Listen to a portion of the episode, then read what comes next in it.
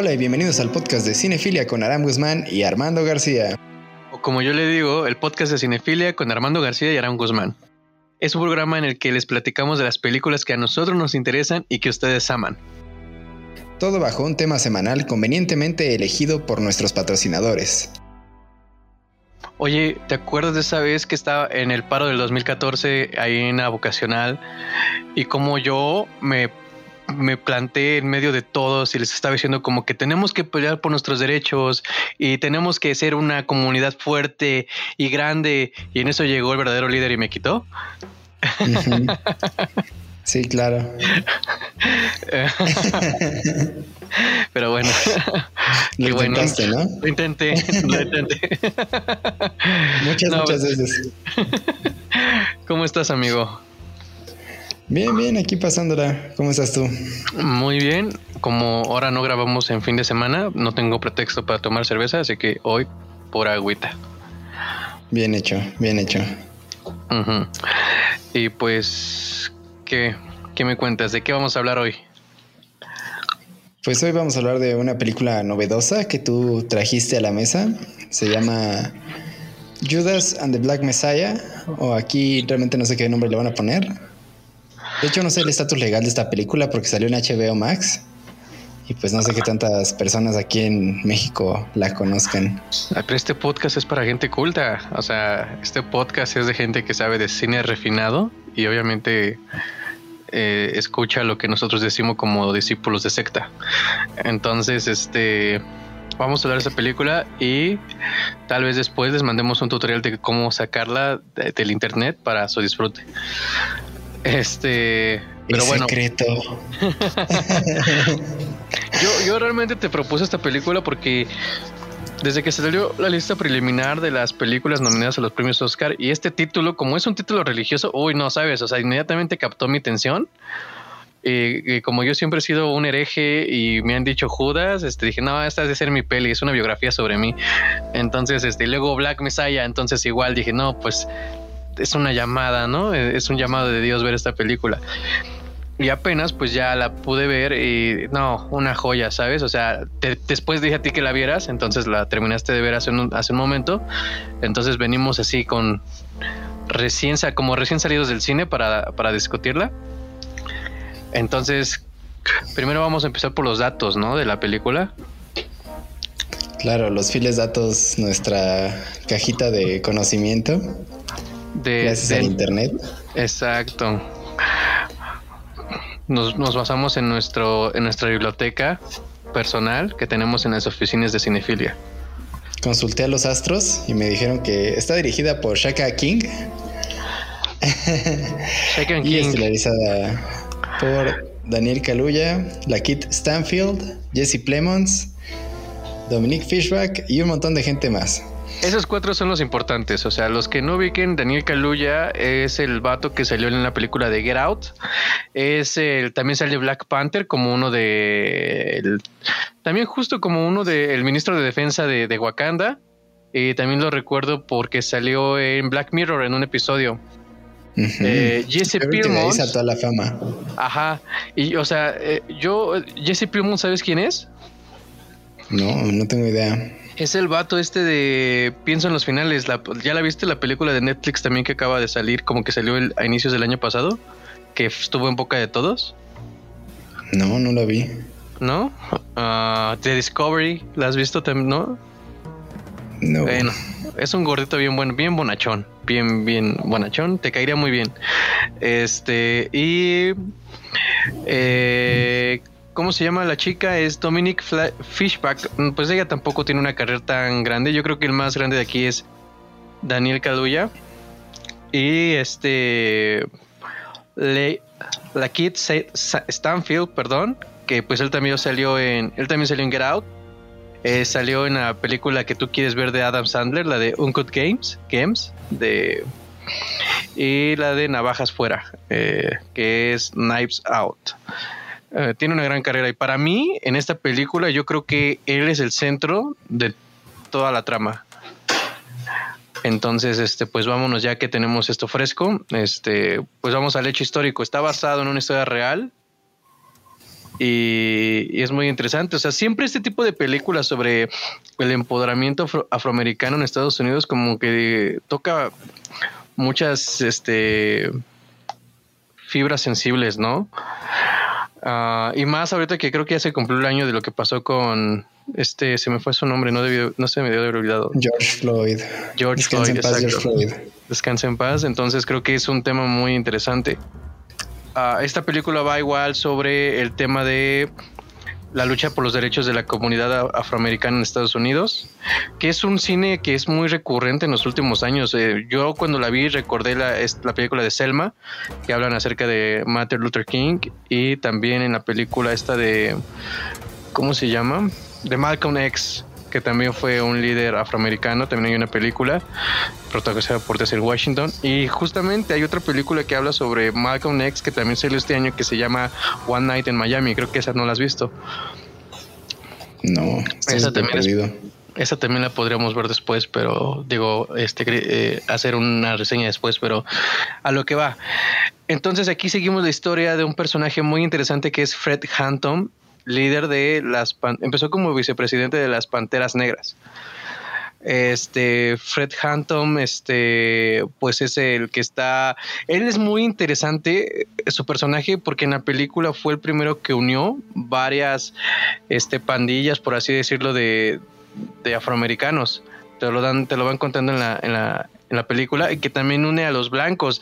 Ese fue un dato que me sacó de onda, que, hay un grupo de gente blanca en Estados Unidos que también protesta porque son blancos y son pobres. Y, este men es un gran orador que puede atraer a todos a, su lucha.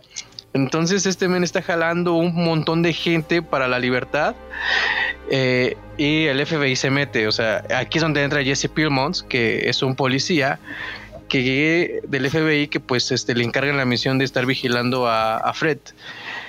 Y tenemos a O'Neill, que es el Judas en esta película, porque este se roba un auto haciéndose pasar por un agente del FBI, lo atrapan y Pillmons lo, pues lo chantajea y le dice tú te vas a meter de infiltrado con las panteras negras o este te voy a meter a la cárcel. Eh, ¿Algo que quieras comentar? Creo que ya me robé casi toda la sinopsis. pues empieza muy fuerte la película, ¿no? Creo que empieza con estos inicios americanos muy dinámicos donde pues justo al personaje principal, este Judas, lo atrapan en medio de, su crimen, ¿no? Que además es un crimen muy cool, que es hacerse pasar por agente del FBI. A pesar que es negro y son los setentas. Mira, hay una frase ahí cuando está en el billar, ¿no? Que dice, no hay nada peor que un negro que un negro con placa. O sea, no, no, no siendo este, ¿cómo se llama? No siendo groseros con la comunidad, así nada más. Hay una palabra para que no suene así, no me acuerdo cómo era. Pero sí, o sea, le dice como que no hay nada peor que un negro con placa porque no se la creen, o sea, nadie le cree que sea gente del FBI, pero ven la placa y pues no saben reaccionar. Y eso le pregunta Jesse Pillmon, dice, ¿por qué, por qué este, te haces pasar por un agente de FBI? Dice, porque no hay otra cosa que un afroamericano tema más que a un arma que a una placa. Dice, la arma, todos, puedes, con, todos pueden conseguir un arma, pero la placa significa que el ejército viene contigo. Y es como de órale, o sea, ahí te das cuenta que no es tonto, o sea, que no, que, tiene inteligencia este men, O'Neill se llama en la película. Entonces, este, va avanzando la película. Y, y, no es como, o sea, sí tiene la referencia bíblica de entre Jesús y Judas, pero en la referencia bíblica Jesús y Judas son muy unidos. Y en esta película sí es parte de su equipo, pero no es su mejor amigo. No sé si notaste eso. Como que no es como que realmente tenga una relación de, que al final, eh, como en el Padrino 3, Padrino 2, ¿no? Donde, donde Al Pacino besa a su hermano y dice, me lastimaste. O sea, no hay esa tensión de, amistad que te duela, sino que entiendes que es parte de, es parte de su comunidad de trabajo. Y, y ya, ¿qué más puedes decir para seguir avanzando? Pues yo creo que este O'Neill es el personaje más complicado y más completo de toda la película. Porque justo ves, ah, no les voy a contar el spoiler, pero pues está en el título, ¿no? ¿Qué creen al ah, final? al final hay un Judas, güey. No te voy a decir quién es, pero muy probablemente es el personaje principal. Que justo como dices tú, Armando, pues sí es, es parte del equipo, pero también creo yo que es el personaje más contradictorio porque tanto ayuda al FBI a fuerza, pero también se enamora poco a poco de, de, Fred y de su mensaje y de las panteras negras, ¿no? Que también él, al ser un hombre de color, pues vive la lucha, ¿no? Eh, sí, y, te digo que a mí me lo que me encantó de esta película es la lucha mental que tiene este personaje en cada momento. O sea, y, la interpretación es sublime porque se nota en sus ojos. O sea, la parte final de la película, cuando le dice quiero, quiero beber algo contigo, a mí me partí el corazón porque es como de wow, wow, pero no nos adelantemos tanto. O sea, regresemos un poco atrás porque no, está increíble. Entonces, este, eh, ¿en qué nos quedamos? Este, pues Fred jala mucha gente. Él empieza con estas escuelas como de para alimentar niños, para darles educación, para empoderarlos, agarra su equipo de trabajo y ese es un peligro para, para la política americana. Entonces, eh, no dudo que no haya sido mentira, pero en la película te dicen que la única forma en que lo metieron en la cárcel fue acusarlo por robar helado. O sea, y eso me recordó como, mmm, ¿dónde he visto eso antes, no? Ah, ¿Dónde en un país, en un país de tres colores que tiene un águila y un, un águila en medio, ¿dónde habré visto eso antes? Entonces, este. Aquí no pasa eso. Aquí todos somos güeros. No, aquí les enseñamos cómo se hace. De seguro le dijeron a México, oye, bro, tengo aquí un revoltoso, ¿qué hago? Robó helado, dile que robó helado. ¿Hizo qué? Échale seis años de cárcel, ¿o no? Y seguramente así fue, ¿sí o no? ¿Alguien en contra? No. Este, nos meten a la cárcel y también tenemos que enfatizar en el personaje de Dominic, que yo creo que es importante, ¿por? Porque ella le dice, tú eres un poeta. Y ahí como que dice, sí, cierto, un poeta es un político actualmente, ¿no? Alguien que sabe articular las palabras y tiene este poder de convencimiento, eh, tiene, un, tiene un gran poder entre su boca.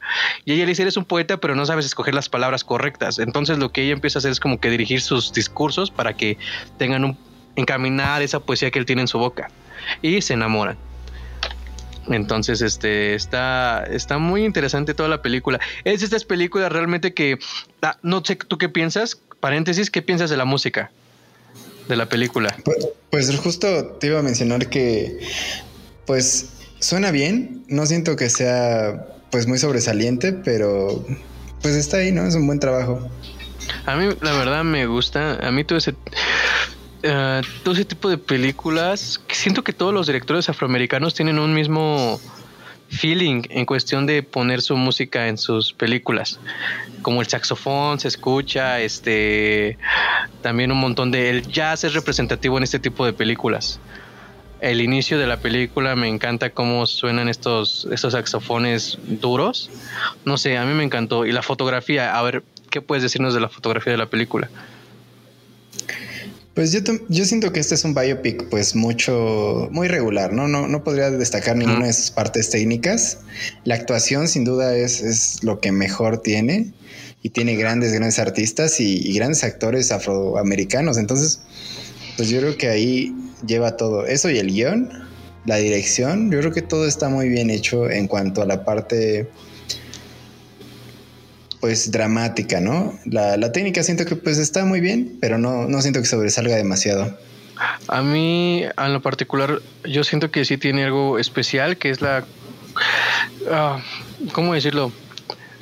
Como que estos colores, un verde muy fuerte, un, las chaquetas negras que siempre llevan, como que eh, hace que la fotografía en lo particular me parezca muy linda, como que refleja esta seriedad que la película quiere llevar durante toda todas las todos los movimientos que están haciendo. Pero sí también sí tampoco es la gran cosa. No es un hotel Budapest otra vez no que todo explota. No, se la abuela yo creo que el vestuario es muy llamativo no es muy bueno. o sea yo yo vi la historia y dije eso me quedaría a mí pues oye se ve bien.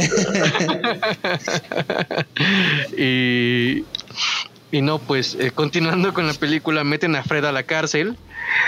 Y pues ahí te das cuenta que él era la base de todo, porque sin él todo se empieza a ir al carajo, la gente no dona, ya no tiene el impacto que tiene. Y la escena de cuando van sus sus acompañantes, como decirlo, sus colegas de Fred, eh, pierden la cabeza y empiezan a disparar a la policía Esto está muy intenso porque ahí te das cuenta de la intención. Ah, porque para esto, este men O'Neill siempre se quiere zafar de los momentos para que no lo capturen. O sea, ahí él era el jefe de seguridad, entonces por lo tanto él tenía que estar en los meros balazos, ¿no? Pero él está como que quiere escapar porque pues él no...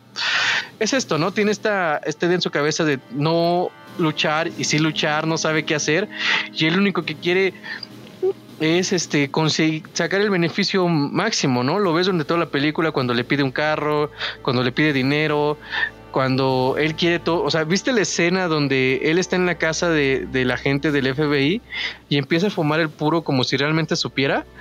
O sea, y la gente se da cuenta que no sabe, o sea, él quiere encajar en este mundo de, de, de ¿cómo se llama? De lujos. Y el otro, y la gente del FBI ah, se aprovecha de eso. Lo invita a comer a restaurantes caros y le dice, y él le dice, ¿cuánto ganas? Le pregunta a la gente del FBI. Dice, si tú haces lo que yo te digo, yo me encargo de que también tú obtengas algo de esto. Y entonces esa es su motivación de él. Y eso sí es muy parecido a la historia bíblica de Judas vendiendo a Cristo por unas, por unas simples monedas, ¿no?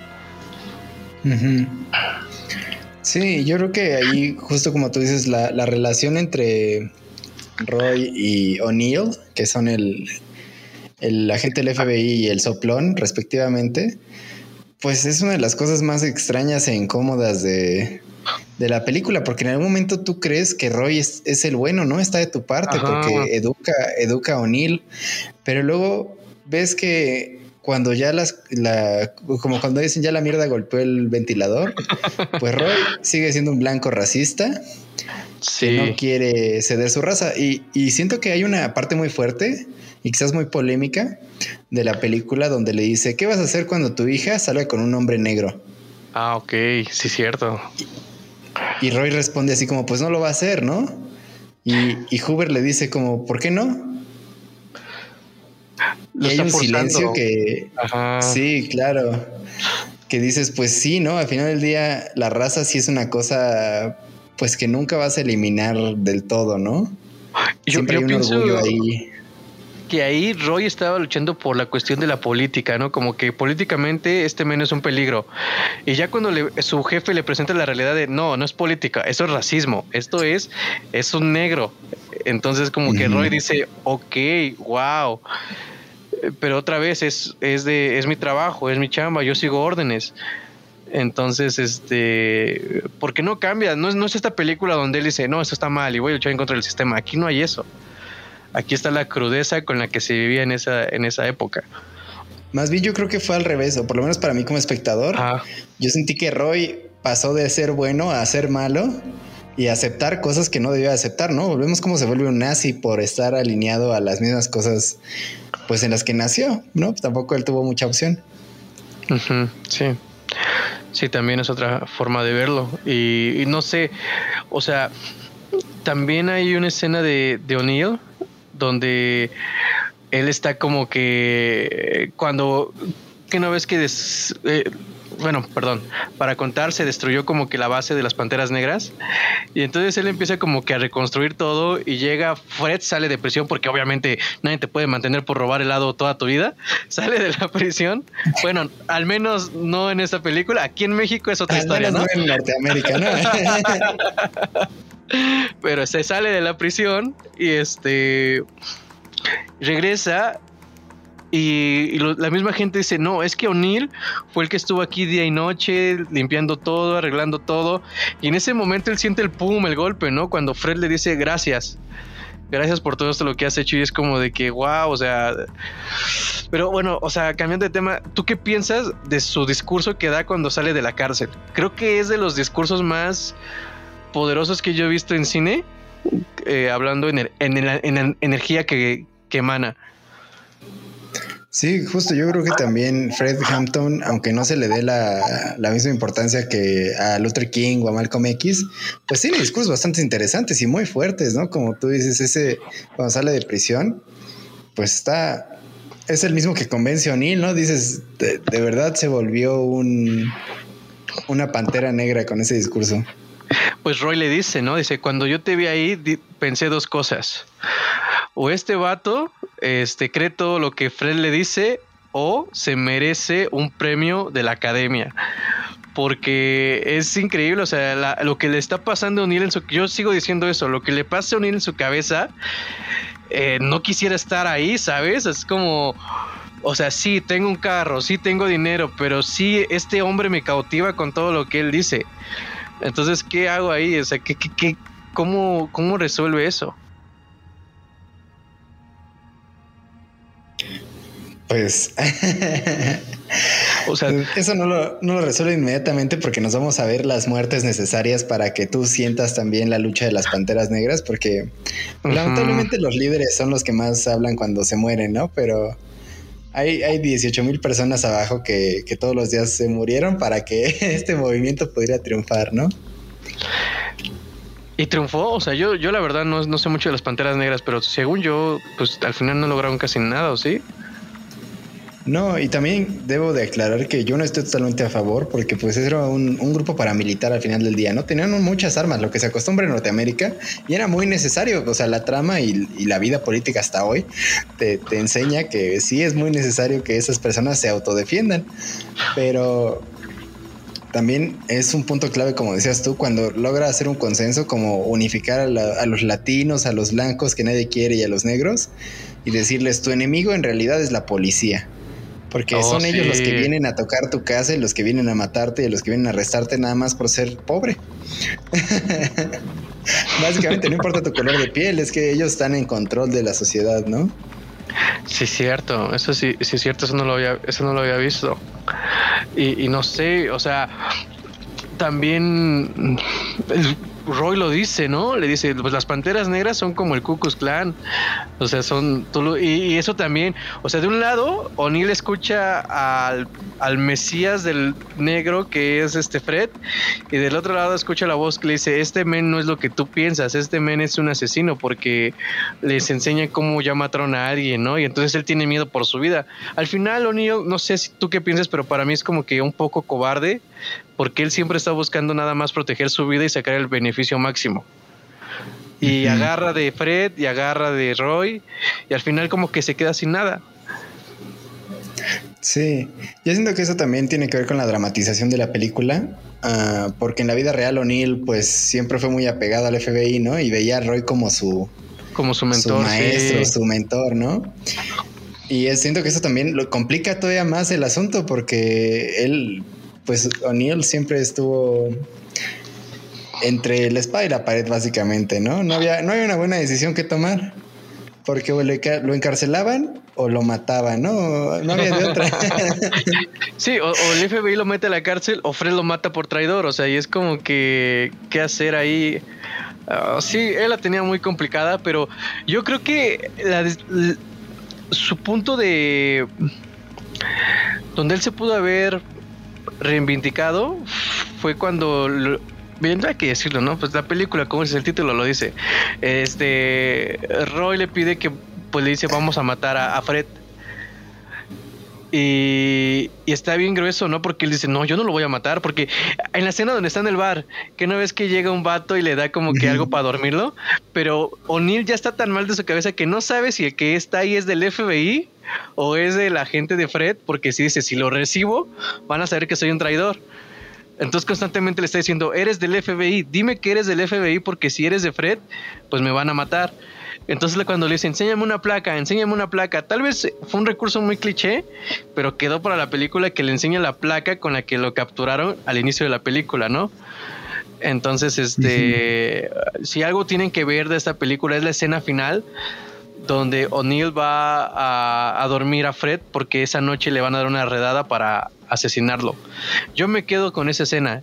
Esa escena desde que llega a la casa, está con, como que quiere llorar, como que no puede voltearlo a ver a los ojos, se aparta lo más lejos del cuarto para no tener que interactuar con él y, y, ve que Fred es un hombre de bien porque él pudo haber escapado, pero decide quedarse con el dinero con el que podría haber escapado decide hacer un hospital, ¿sabes? Es como de que, ¿cómo puedo traicionar a un hombre tan íntegro, como es Fred? O sea, wow.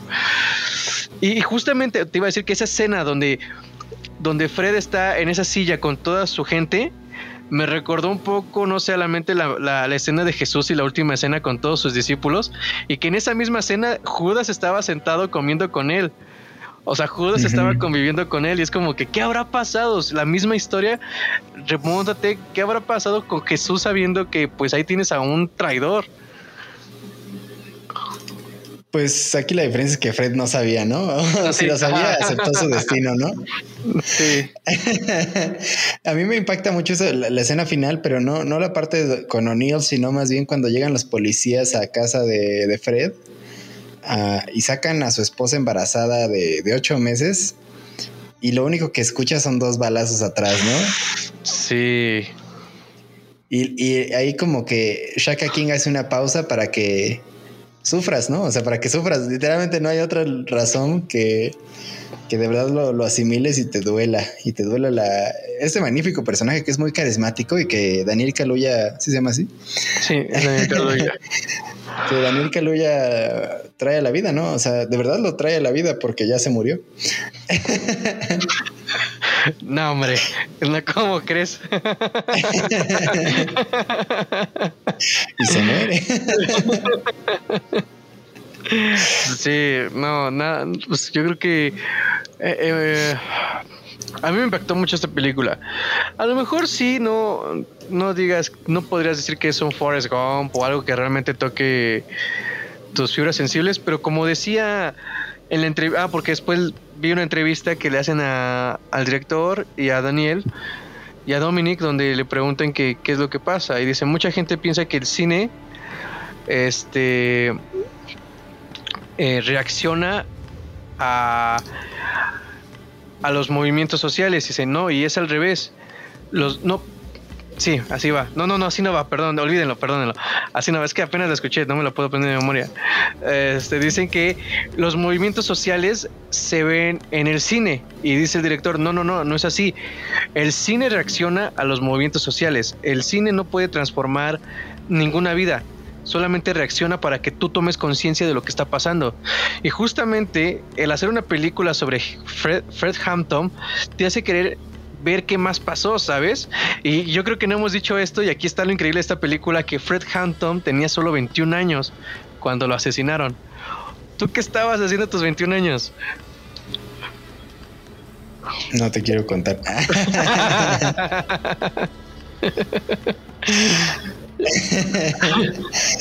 sí, pues yo también cuando me enteré dije, pues nada, soy bien anciano, ¿no? no he hecho nada de mi vida. Y en ese momento fue como de, a ver quién es mi diputado local, este, dónde está mi casilla, vamos a ver qué show.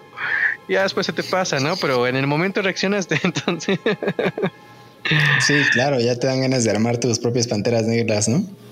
Ajá, pero sin armas. Tal vez. Sí, igual como sin armas. Ah, y como tú dices, yo creo que esta película pues yo creo que no va a sobresalir demasiado. Eh, yo creo que está muy bien en el tiempo. Les, les quedó muy bien. No sé si lo empezaron a hacer desde el año pasado, pero yo creo que encaja. Hollywood tiene esta tradición de películas con protagonistas negros más o menos desde, ¿qué será? El 2010, 2012. Cuando salió la de 12 años de esclavitud, ¿no? Creo que fue ese el punto máximo. De esclavitud. Ah, pero antes ya tenían muchas películas. Creo que Get Out fue la que mejor representó ese subgénero, si queremos llamarlo así. Y el año pasado Black Clansman, ¿te acuerdas de esa película? Black Clansman, no me acuerdo. Es, un, es un infiltrado en el clan, en el Ku Klux Klan. Igual es una historia setentera sobre un afroamericano.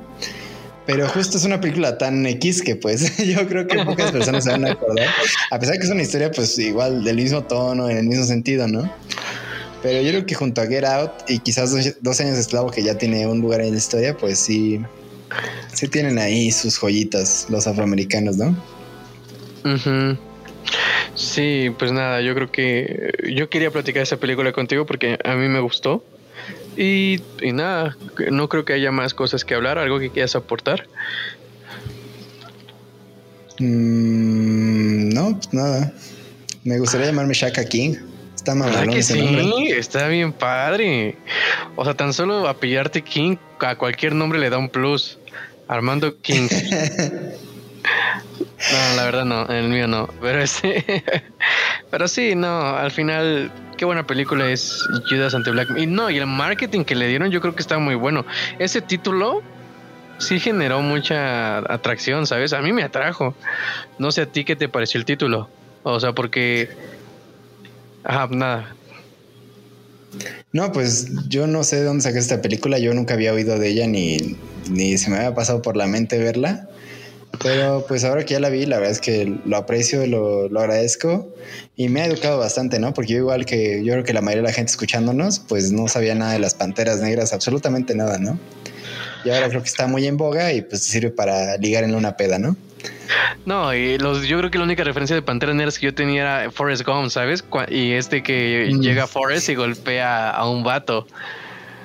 Entonces también hay que entender que así como hay cosas buenas, cosas malas, también hay cosas buenas respecto a las panteras negras, ¿no? Que es este caso de Fred Hampton, que son los movimientos sociales. Y pues ya, creo que es todo lo que quería. Ya, mira, ya, ya descansó mi corazón. Quería soltar esta plática con alguien porque se me hace una muy buena película. Y espero verla, la verdad, espero que la nominen a los premios Oscar. A lo mejor no que gane, pero pues me gustaría ver su nombre ahí como que nominada a una a algo. Siento que se lo merece. Por lo menos actor de reparto sí se debe llevar. Pero pues hay que ver cuáles están compitiendo, ¿no? Que esperen ese capítulo y pronto les diremos cómo, es, cómo va la carrera por el Oscar 2021. Hashtag, digo, guion 19, COVID-19. Entonces, este... Ok. y ya, pues nada, amigo. ¿Quieres acabar con este podcast? Sí, claro, este, no olviden buscarnos en Instagram como Cinefilia96, en Facebook como Cinefilia. Ahí me encuentran como Aramel Guapo. Y, a mí como Armando Travel. Y pues nada, este podcast ya ha terminado. Hasta luego. Vayan con paz. Con Espinosa Paz. Con Espinosa Paz.